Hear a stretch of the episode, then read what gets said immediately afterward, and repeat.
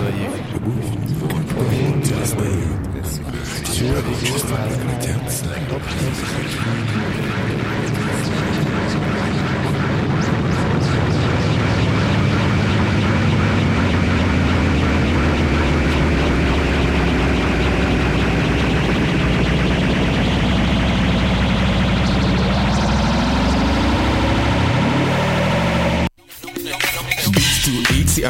Et ça se passe à Montréal. On écoute de la musique, on mange une fois par mois le dimanche. Des DJ, du soul et du fun, du hip hop et du funk. Si tu connais pas l'adresse 221 Sainte-Catherine-Est, tous tes amis sont invités, il y aura plein d'activités. Parle-en, fais de la publicité, l'émission sera rediffusée sur les ondes de choc de 11h à midi chaque dimanche. Fresh Paint Beats Eat pour des journées captivantes.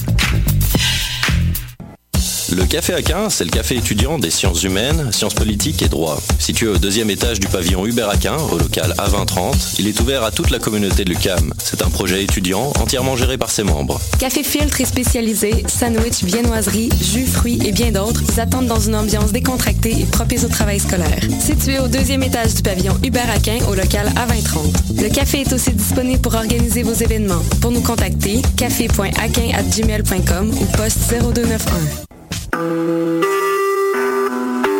Vous écoutez Choc pour sortir des ondes.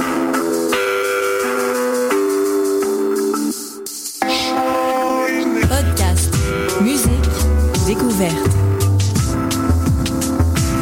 Sur choc.ca.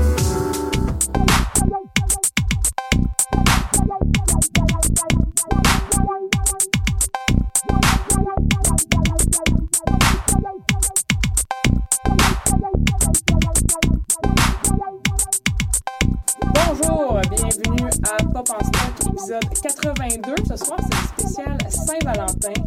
Donc, on a passé par un, un- un spéci- un- une émission complète dédiée aux saints, aux totons, aux, Au Joe. aux Joe. Boules. Les boules, oui, très connu aussi.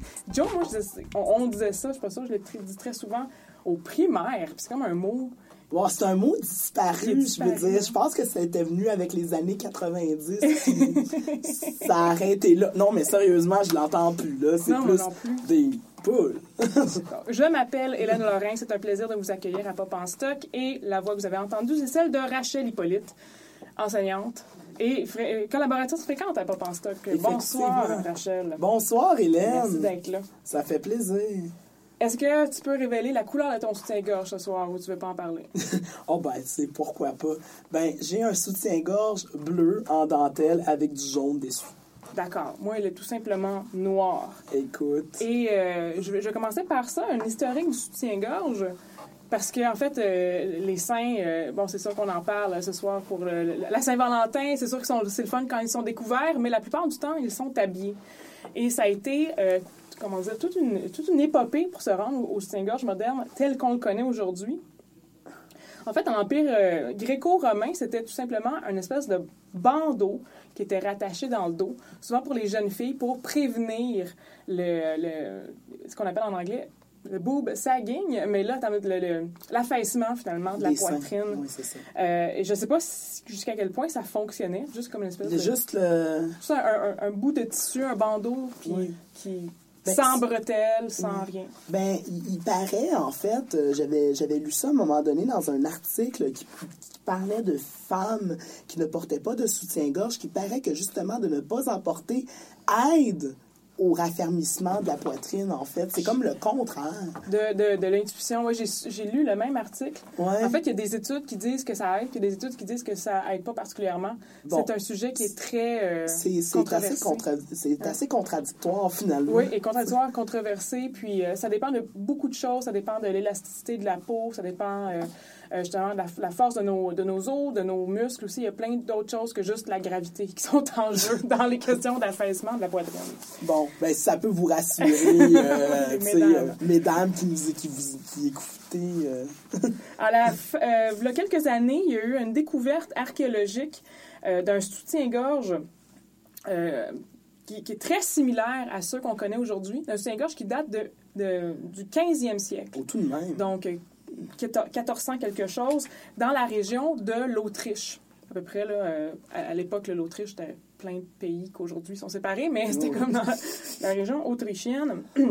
Et ça, C'est l'Empire austro-hongrois. Oui, un peu, oui, c'est ça. Puis ça a vraiment été une découverte archéologique euh, vraiment importante parce que euh, les historiens de la mode et les historiennes de la mode ont toujours pensé qu'à partir de, cette année, de ces années-là, à peu près, c'est le corset qui a embarqué jusqu'à la deuxième, jusqu'à la, euh, je, mes notes, Euh, jusqu'à la Première Guerre mondiale.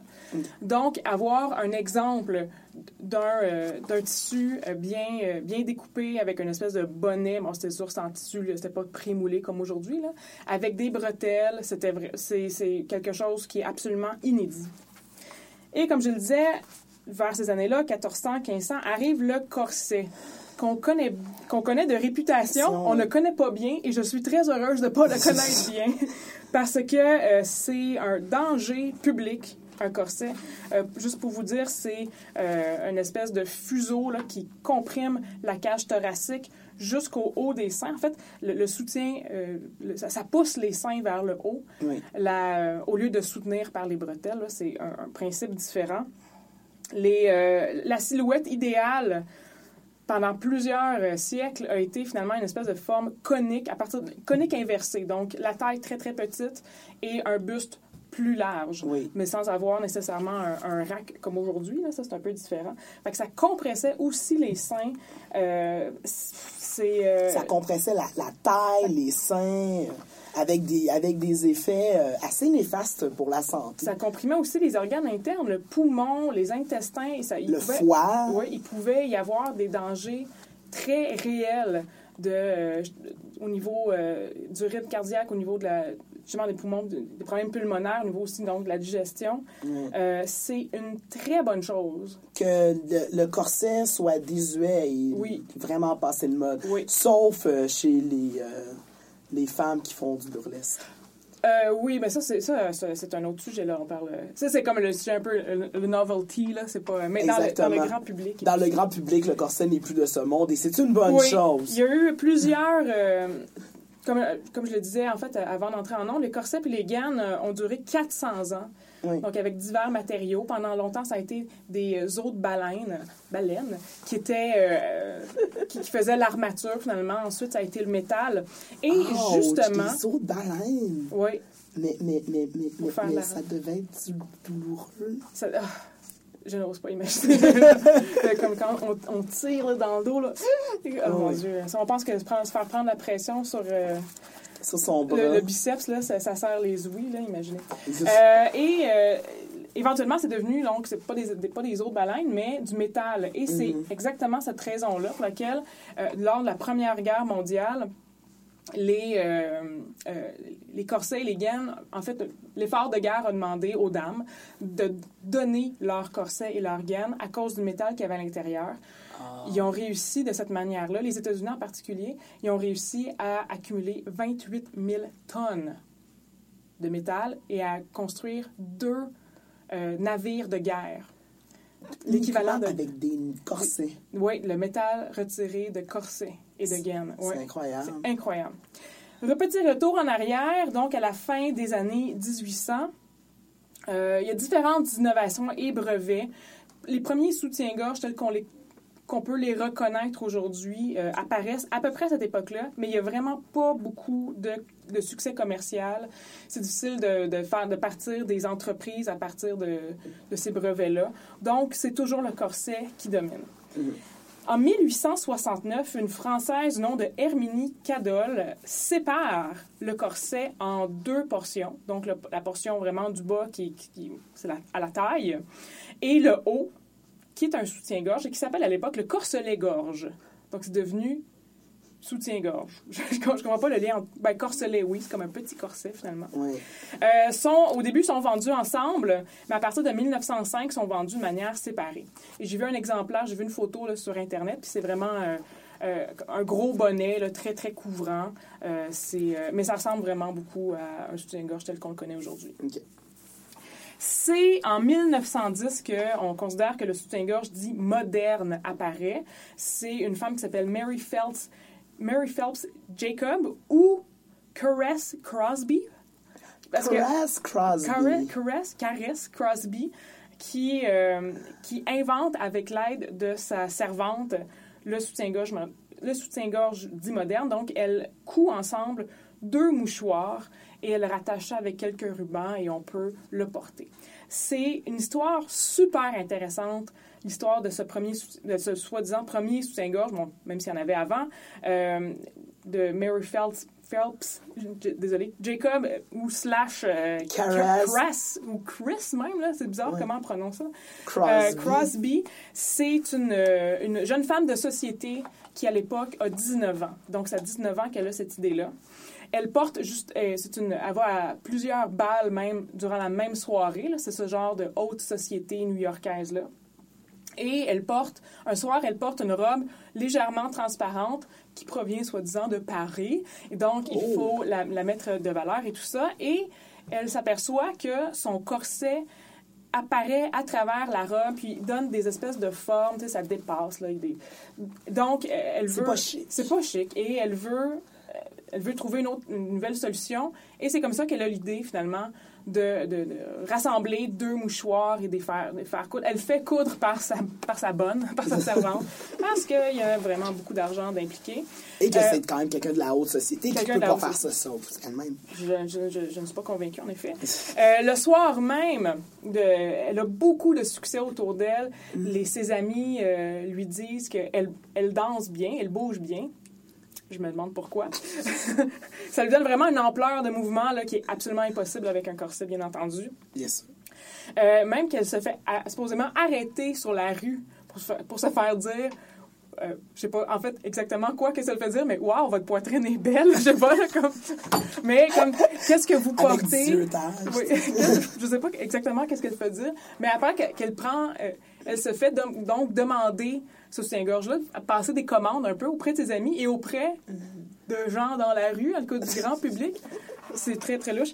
Et, mais à partir de ce moment-là, elle se dit, ah, c'est peut-être une idée de, de- d'affaires, ça, une occasion d'affaires. Donc, elle, euh, elle brevette son idée. Elle en fait une petite entreprise, mais même si elle est riche à craquer, c'est pas une super bonne euh, femme d'affaires, donc il y a, euh, ça fonctionne pas vraiment.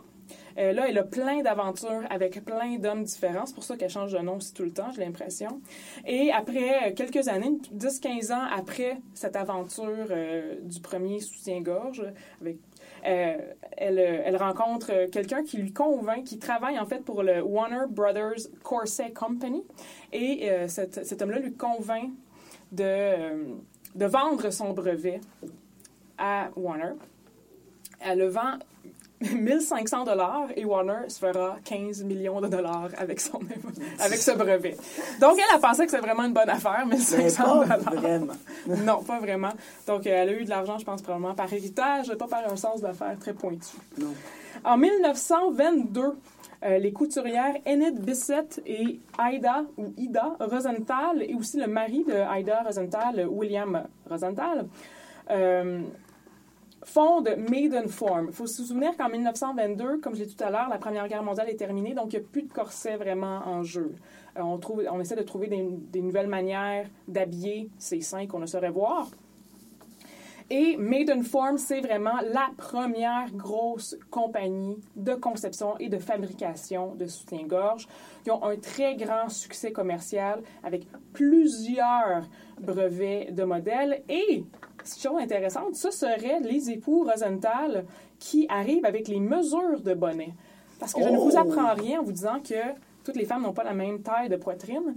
Et euh, pour avoir donc des soutiens-gorge qui font bien, qui, euh, qui soutiennent bien, qui, euh, bon, et, et tout ça, il faut des tailles différentes.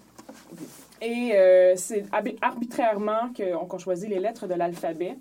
Et chose intéressante aussi, les différents bonnets, les différentes tailles de bonnets correspondent à des, à- apparemment des quantités de liquide. Donc, Ah si je ben? ça, et là, j'ai pas pris de notes concernant ça, je m'en veux un peu, mais si je me souviens bien de mémoire, taille A, c'est 8 onces, taille B, 12 onces, euh, C, probablement 16 ou 16. 18 onces, ouais. Donc, euh, c'est comme si on, une, tasse à mesurer. Ben, coudon. aussi en anglais. Ben oui. Je sais je pas, je sais pas si ça a rapport, mais... Je ne verrai plus jamais mon, euh, mon bonnet de la même manière. Euh, aussi, en fait, il y a un petit, un petit pas un scandale, mais une petite controverse. C'est pas sûr si ce sont les époux Rosenthal de euh, Maidenform ou encore la compagnie SH Kemp. Donc, je tiens à le dire, si quelqu'un veut vérifier nos, nos informations, là, je, je le dis. Euh, mais quoi qu'il en soit, c'est l'innovation des, des tailles de bonnets avec le A, B, C, D et, et plus euh, arrive à peu près dans les années euh, 20-30. Et d'ailleurs, euh, Rachel, je sais pas si tu as déjà fait ça, mais moi, mon grand fun dans les magasins de, de, de- de lingerie ou les départements de lingerie, c'est de euh, spotter, de jouer mon jeu de détective et de spotter le plus gros bonnet.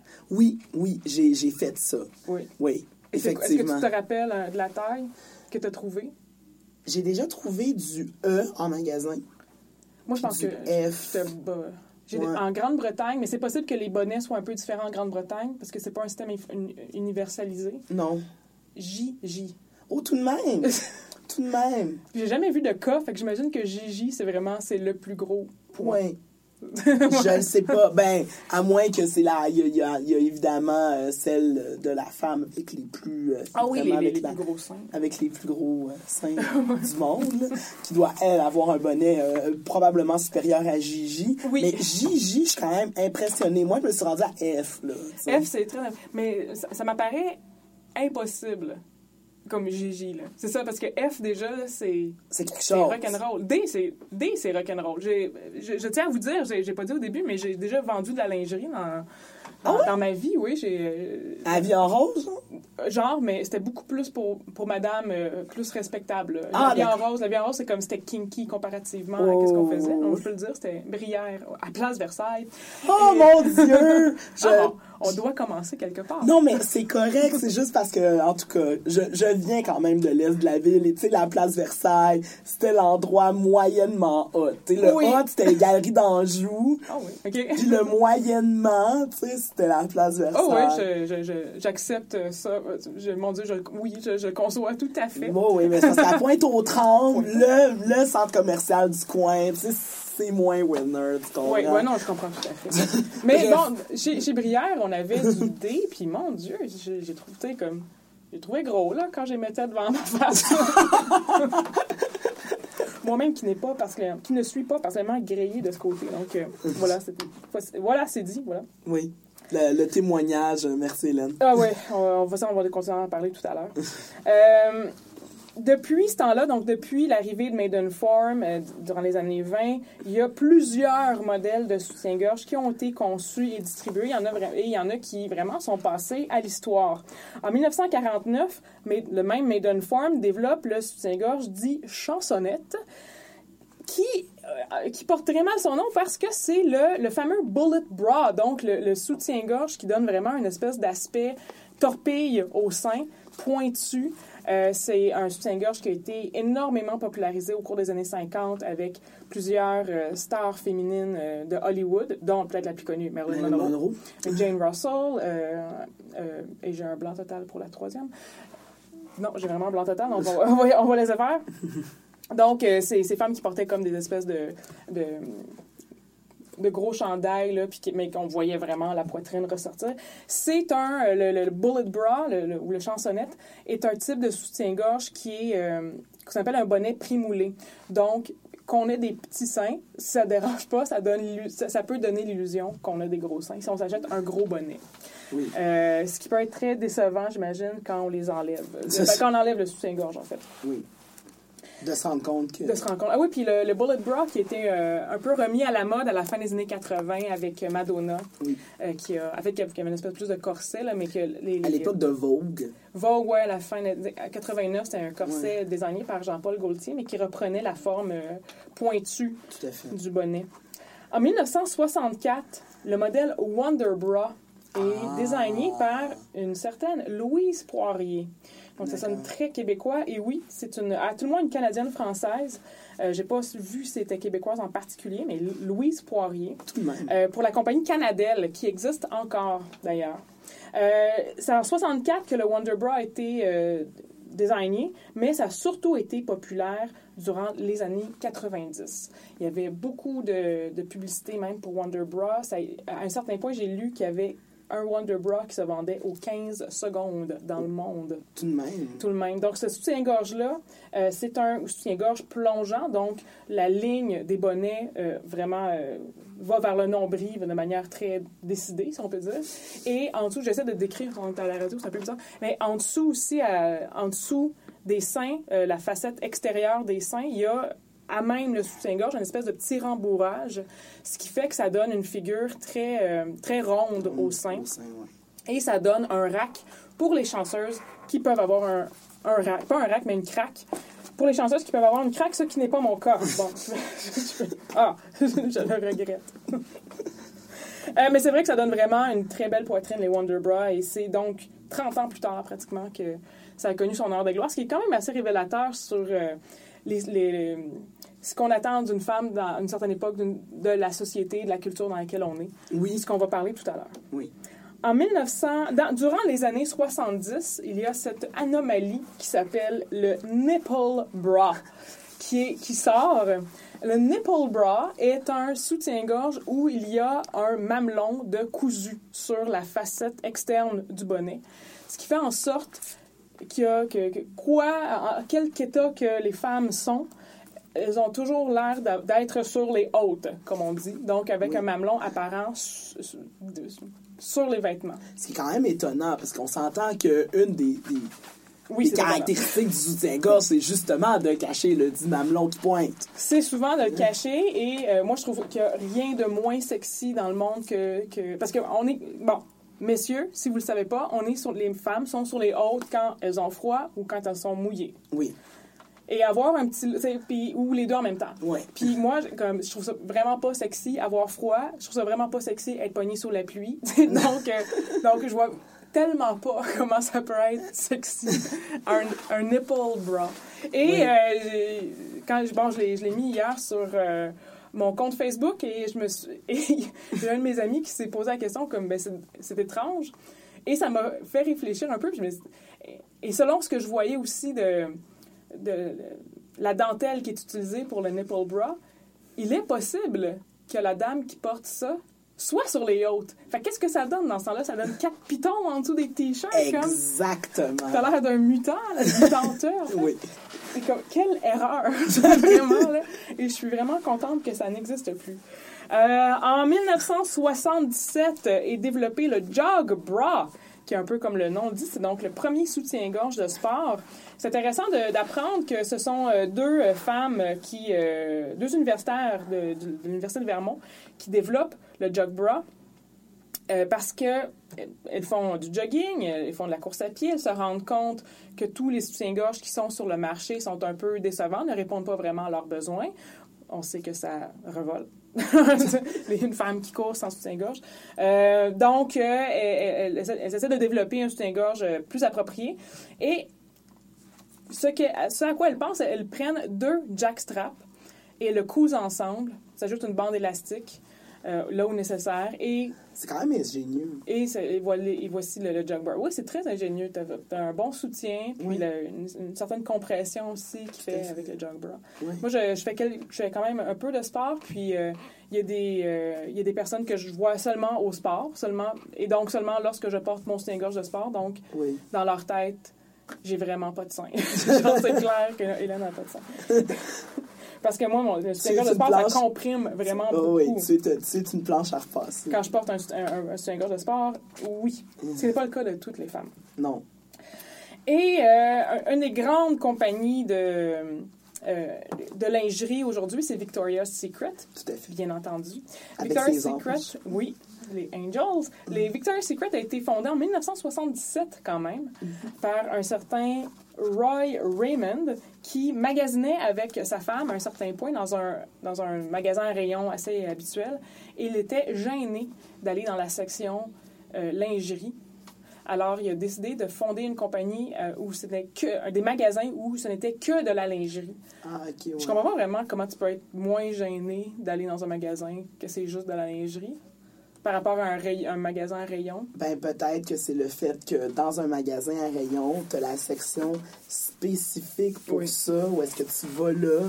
Donc, c'est peut-être plus étrange que Si tu vas dans un magasin de lingerie ou est-ce que c'est uniquement de la lingerie, on s'entend que c'est juste ça que tu vas chercher et qu'il n'y a pas le côté. euh, il n'y a pas le côté, comment je pourrais dire, il a pas le côté plus euh, gênant où, oh mon Dieu, je vais dans cette incursion-là, alors que je- j'essaie de voir sa ligne de pensée. Parce que moi aussi, je suis dans l'incompréhension. Hélène. Merci. Mais j'essaie, j'essayais de me mettre à sa Mais je pense place. que, ouais, je pense que je peux comprendre. OK. Euh, ça- donc, euh, ceci conclut le tour d'horizon. Aujourd'hui, bien entendu, euh, des soutiens-gorge, il y en a de, de beaucoup de formes différentes, avec beaucoup de matériaux différents, des matériaux synthétiques, des matériaux euh, plus euh, dits naturels, du coton, tout ça, ou des mélanges, en fait, en tout ça, entre matériaux synthétiques et matériaux naturels. Euh, il y a des soutiens-gorge euh, qui sont plus justement pour la Saint-Valentin, des soutiens-gorge de tous les jours, des soutiens-gorge de sport, des soutiens-gorge de- d'astronautes, là, j'imagine que ça. J'imagine, on sait pas, avec la gravité, n'est-ce pas? oui, oui, en effet. Oui. Et, et les formes de soutien-gorge et les formes de sein, en fait, qui sont, euh, qui sont avantageuses dans, une, dans, une, dans un temps donné, dans une société donnée, c'est quelque chose, en fait, je me suis rendu compte avec les, les recherches que j'ai faites, c'est quelque chose qui change beaucoup. Absolument. Donc, les, euh, les, les seins des années 1600 quelque chose, où c'était des corsets, donc c'est ça, sont aplatis, c'est c'est plus une forme de buste au complet qui est regardée. Euh, selon l'image, euh, selon le billet présentiste que nous avons, c'est sûr qu'il y a des... des, euh, mettons, je parle tout le temps des années 1600, 1700, là. il y a tout le temps des beaux racks, là, les belles françaises avec des beaux racks. Mais je suis Oui. pas sûre que c'était... la Marie-Antoinette. Oui, c'est ça, mais je suis pas sûre que c'était ça.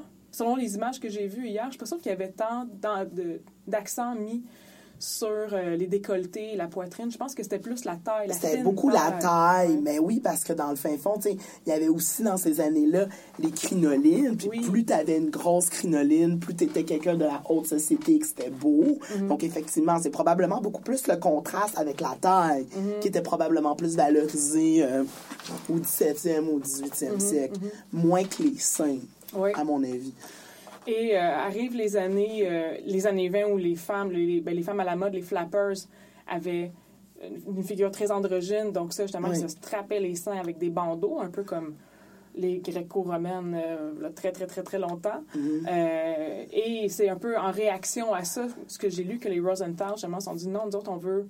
On veut des belles, une belle forme féminine. On va créer comme un soutien-gorge qui soutient bien, soutient bien, désolé, et non pas seulement quelque chose qui, qui compresse qui les compresse dans les années 40 et 50, justement, les, les, avec un peu plus de courbes, là, de, de, de hanches aussi, puis de seins à la Marilyn Monroe, par Mhm. exemple. Puis dans les années 60, avec Twiggy, ça revient à une figure plus filiforme, plus androgyne aussi. euh.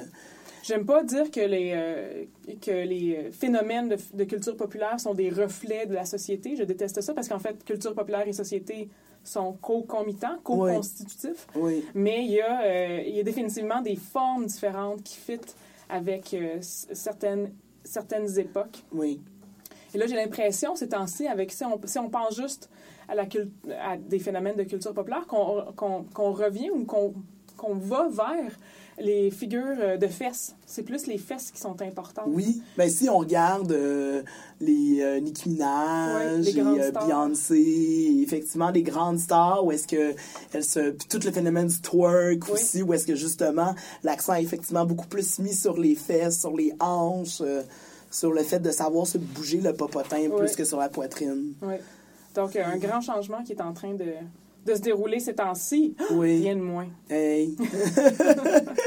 On passe en musique avec la- une chanson qui s'appelle Underwear de Pulp. Pulp est un de mes groupes préférés et euh, ça parle justement de, de vouloir voir sa nouvelle flamme seulement en, en, en sous-vêtements. and close the curtains. Cause you're not going anywhere. He's coming up the stairs, and in a moment, he'll want to see your underwear. I couldn't stop it now, there's no way to get out. It's standing far too near. How the hell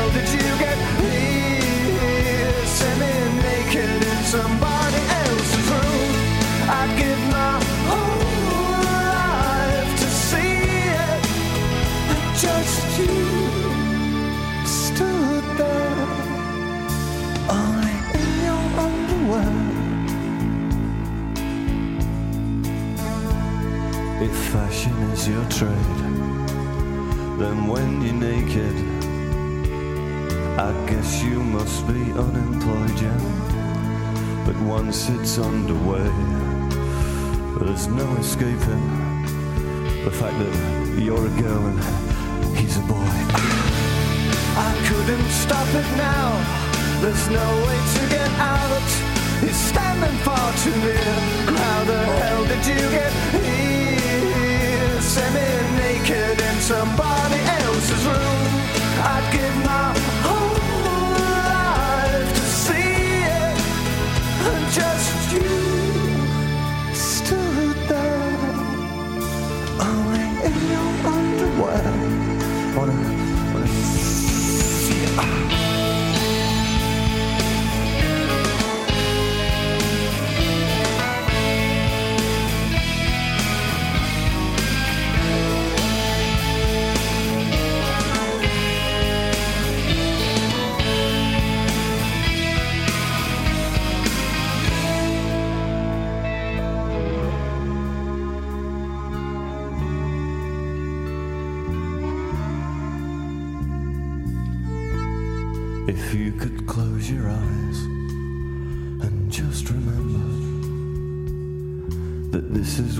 you wanted last night. So why is it so hard for you to touch him, for you to go give yourself to him, oh Jesus? I couldn't stop it now. There's no way to get out. It's standing far too near. And how the hell did you get here? Semi-naked in somebody else's room. I'd give my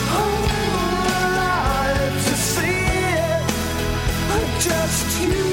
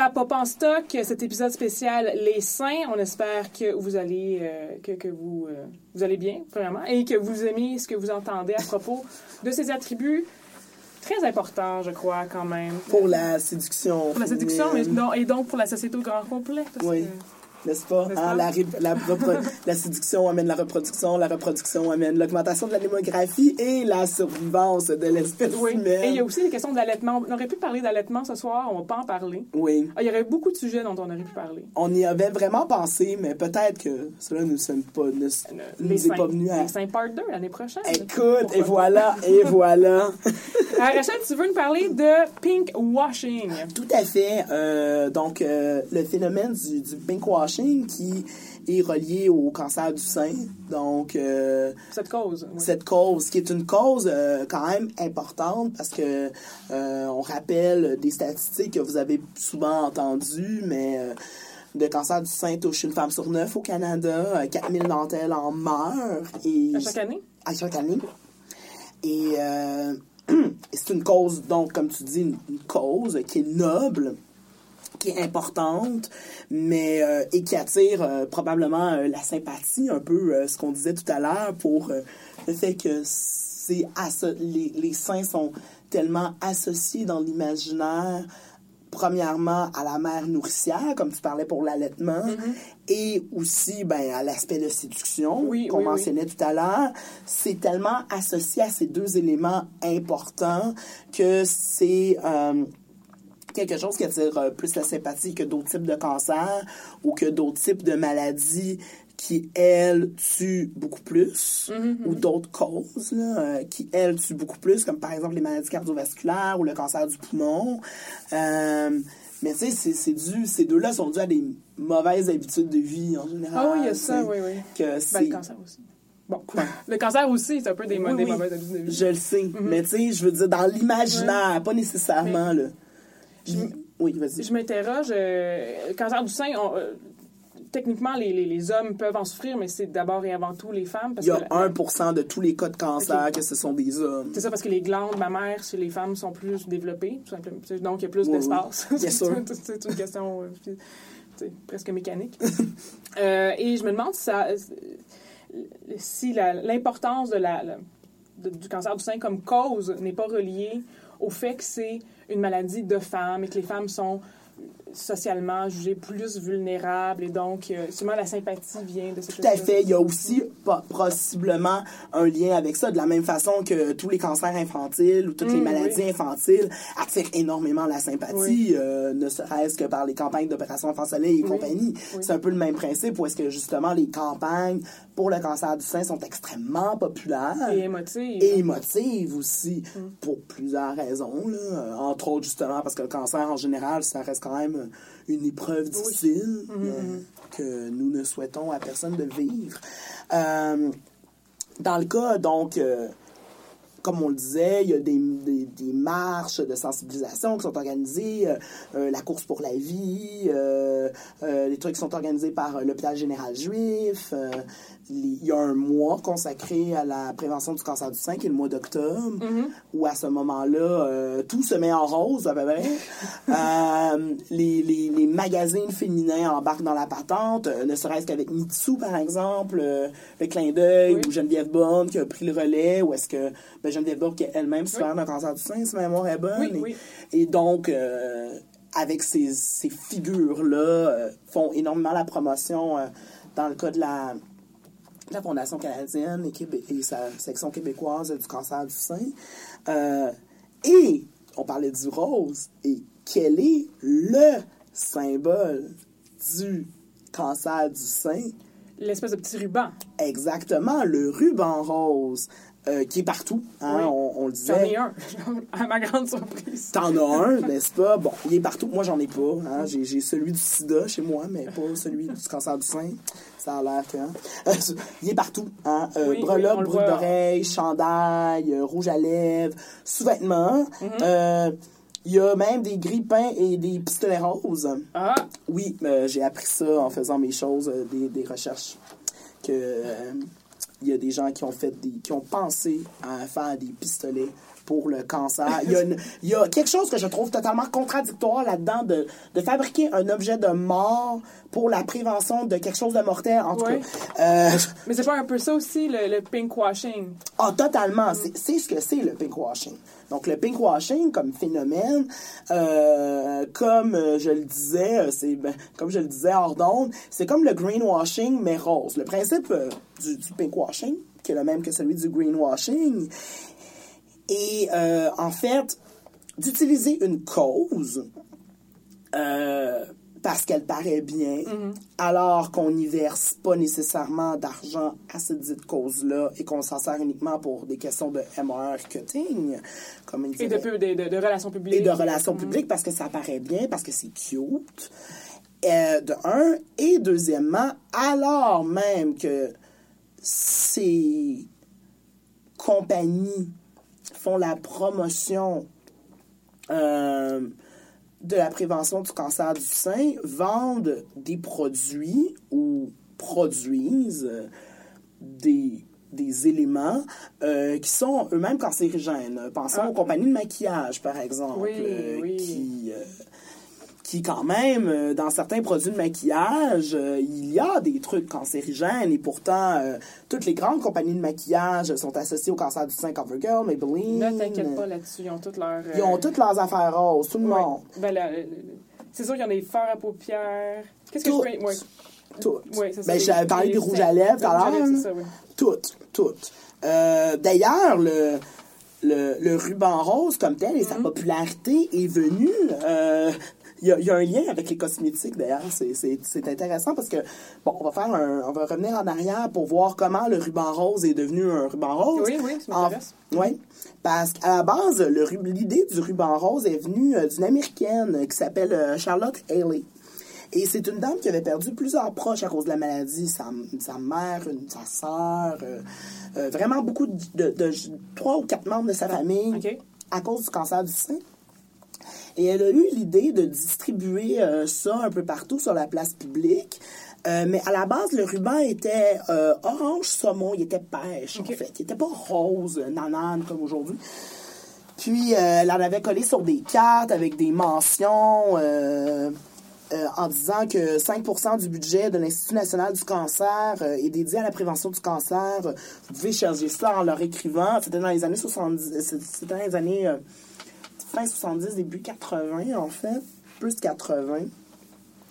Et euh, en 1991, euh, inspiré par le ruban rouge qui, était, qui est utilisé pour euh, la sensibilisation Oui. au VIH-Sida, Oui. que je mentionnais tout à l'heure que ça, j'ai chez, nous, mais pas le ruban rose, en tout cas.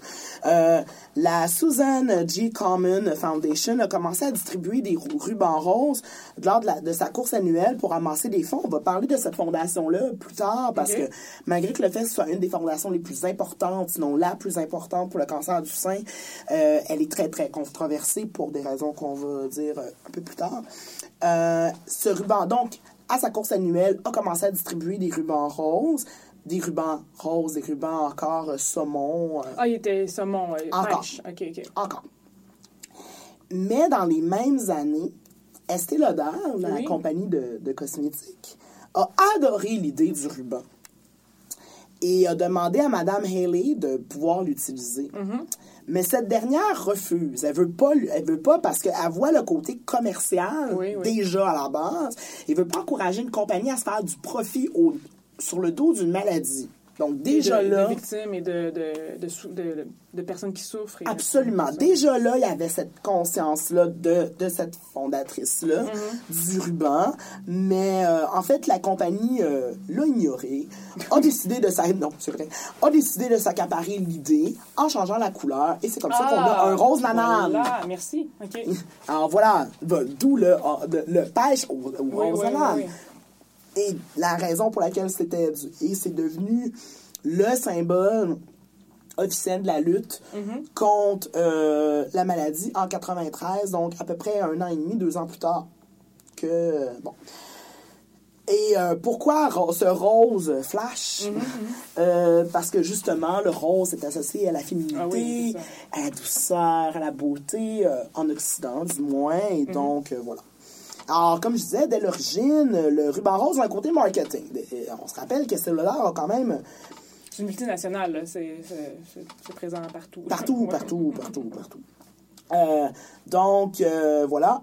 La fondation, euh, c'est ça. Donc, comme je disais, la Susan euh, G. Common Foundation, euh, qui est une des plus, qui est une des grandes fondations euh, du genre, qui a mis le ruban comme trademark, quasiment comme propriété intellectuelle, ce qui est assez dangereux, mais en tout cas, bref. Du même que la Fondation canadienne du cancer du sein, aussi.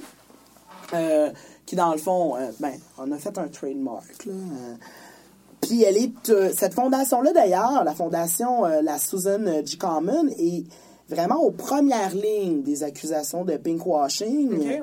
Euh, parce que, donc, euh, parce qu'elles font énormément de promotions avec des produits dérivés. si on va sur la page de la fondation en question, euh, la, la section sur les produits dérivés, elle est dense. Euh, Il y en a plein. euh, des t-shirts aux bouteilles d'eau, euh, en passant par les sous-vêtements, comme je vous disais. C'est c'est fou, là. C'est vraiment... les- y a, oui, comme par exemple, je parlais du greenwashing avec des compagnies qui se veulent qui veulent faire la promotion de la prévention du cancer, mais en même temps qui ont des produits cancérigènes. Oui, oui. Parmi les compagnies avec euh, lesquelles euh, la Susan euh, G. Common Foundation s'est associée, il y a eu quand même euh, Shell, Euh, Ok, ouais. ouais, au Québec, ultramar quand même. Et, euh, et tout de même aussi, le cas, un des cas les plus célèbres de pinkwashing assez dégueu, euh, le poulet frit de Kentucky. Le poulet frit Kentucky, donc. Oui, Oui, oui, oui, avec euh, les barils roses for the cure. Ok. C'est- C'était beau. Les, les, les barrels for the cure. Puis, euh, ouais, c'est du poulet frit qui, euh, qui, qui passe dans des. euh, dans des barils, dans des beaux barils. Ben non, mais qui- le, le poulet lui-même passe dans des, des substances graisseuses. euh, Absolument. Et, Dont on, ne parle, va pas dans les détails, mais je suis pas sûre que ça soit super bon pour la santé. Non, loin de là. C'était en 2010, d'ailleurs. ça Ah, avait ouais. causé énormément. Ça avait, ça avait causé un tollé à l'époque. Ça avait fait beaucoup, beaucoup de bruit. Euh, donc, euh, pourquoi ces fondations-là euh, insistent-elles autant sur les produits dérivés?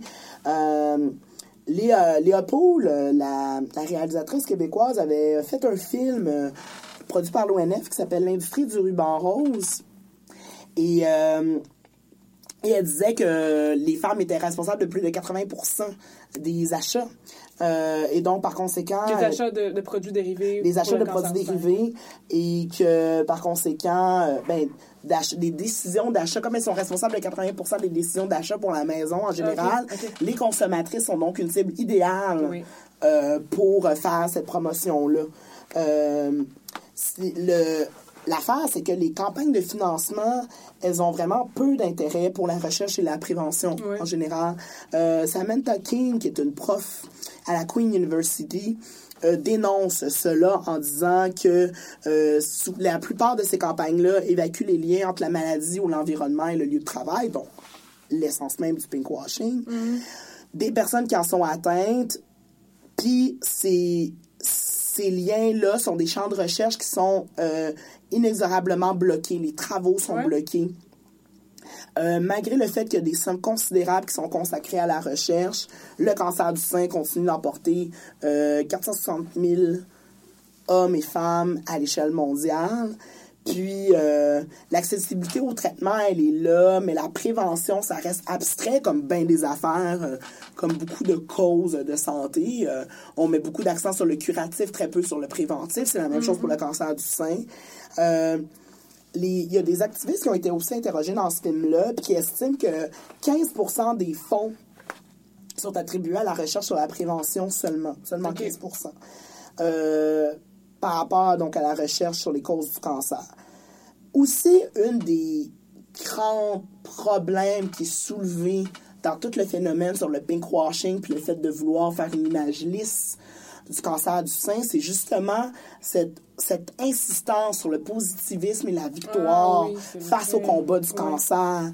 Puis oui, ça peut sembler positif, mais pour des femmes qui vivent la maladie, ça peut avoir un côté extrêmement décourageant. Parce que, tu sais, la chimio, rappelons-le, ce n'est pas une partie de plaisir. C'est pas le fun. Hein? Euh, donc, c'est difficile parce que ça peut amener des, des sentiments euh, de colère, De culpabilité de culpabilité de ces femmes-là. Il y a des femmes qui ont été interrogées dans une entrevue au Globe and Mail en 2010, euh, justement, euh, et euh, qui disaient un peu la même chose. Il y en avait une qui disait J'en ai la nausée lorsque je marche dans les. dans les. Dans les. euh, Les différentes marches pour. dans les euh, différentes marches, puis dans, la les, cause, ouais. ouais, puis dans les pharmacies, puis que je vois tous ces, tous ces tas de choses en rose. Euh, c'est une femme de 73 ans qui dit ça. Et tous ces produits roses partout, euh, c'est c'est affreux. Et il y en a une autre qui dit euh, Moi, je trouve pas si mal, je trouve pas ça si mal, mais c'est une commercialisation de ma maladie et j'ai vraiment une objection par rapport à ça. Ça me dérange. Euh, par rapport à la recherche, d'ailleurs, j'ai euh, j'ai une petite anecdote. J'ai une de mes très bonnes amies qui travaille dans un laboratoire de, de pathologie et virologie à McGill et qui me disait, euh, un peu amère sur le sujet, elle me disait quand en octobre, les compagnies qui nous vendent des réactifs nous disent que 1% des profits s'en vont à la recherche sur le cancer du sein puis nous ajoutent un petit ruban dans notre boîte, j'ai toujours envie de leur gueuler, mais ben c'est les prix, ben c'est les prix de nos des produits que vous nous envoyez, sacrament. Sais, la recherche chez nous autres, ben c'est les prix, va pouvoir en investir, pour Ouais. pouvoir pousser la chose. Mais non, ça paraît tellement plus cute de, de faire ça, puis de- mais on recevra pas. euh, puis de recevoir ce fameux crédit d'impôt à la fin Ah. de l'année. euh, Mais j'ai une question, je me, je me fais un peu l'avocate du diable. Je, je- c'est pas que je suis pro pour pinkwashing. Oui. mais ne- que ce soit aussi présent dans l'espace public, euh, n'est-ce pas un, un moyen de rappeler aux femmes de faire attention, de, de- faire attention à leur, à leur sein et de, de faire peut-être l'auto-examen ou de, passer des, des, mammographies régulières. C'est Oui. pas comme un peu une manière de faciliter la détection. Je dirais pas de faciliter la prévention, mais de... Ouais, de faciliter la détection, ben dans le cas dans, dans le cas euh, du Québec, euh, je pense que ce qui a probablement plus amené les les femmes à cet examen de mammographie aux deux ans, c'est que le gouvernement lui-même, le ministère de la Santé, s'est mis à envoyer des lettres Oui, c'est vrai. à toutes les femmes de 50 à 69 ans. Oui, bonjour, vous avez eu 50 ans, vous êtes plus à risque présentement d'avoir le cancer du sein, alors passez des mammographies aux deux ans. Puis c'est- c'est envoyé de manière régulière.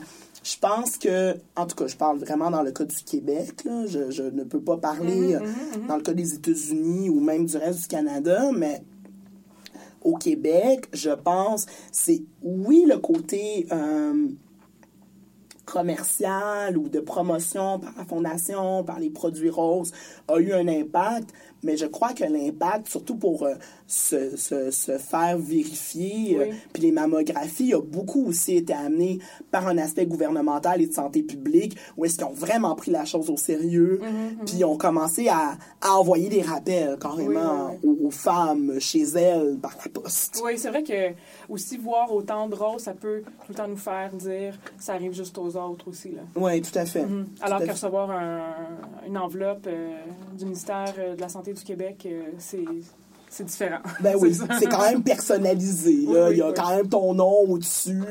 Prochaine étape, le petit logo du Québec là, avec le petit euh, fleur d'Elysée, si je me souviens bien. Oui, oui. Rose. Chad. Il y a une partie de moi qui attend ça, mais l'autre partie, non! c'est pas une bonne idée. Tant que ça. Euh, donc, ouais, le des, des gouvernements qui se pinkwasheraient. Écoute, ça serait pas les premiers. Il y a déjà certains gouvernements qui se greenwash, Ouais, je ça. les nomme pas. Euh, oui, on va pas entrer là, là. Non. Donc, c'est tout pour euh, l'épisode de ce soir sur les seins de Pop en stock. On espère que vous avez appris bien des choses. que Pour ma part, j'ai appris beaucoup de choses.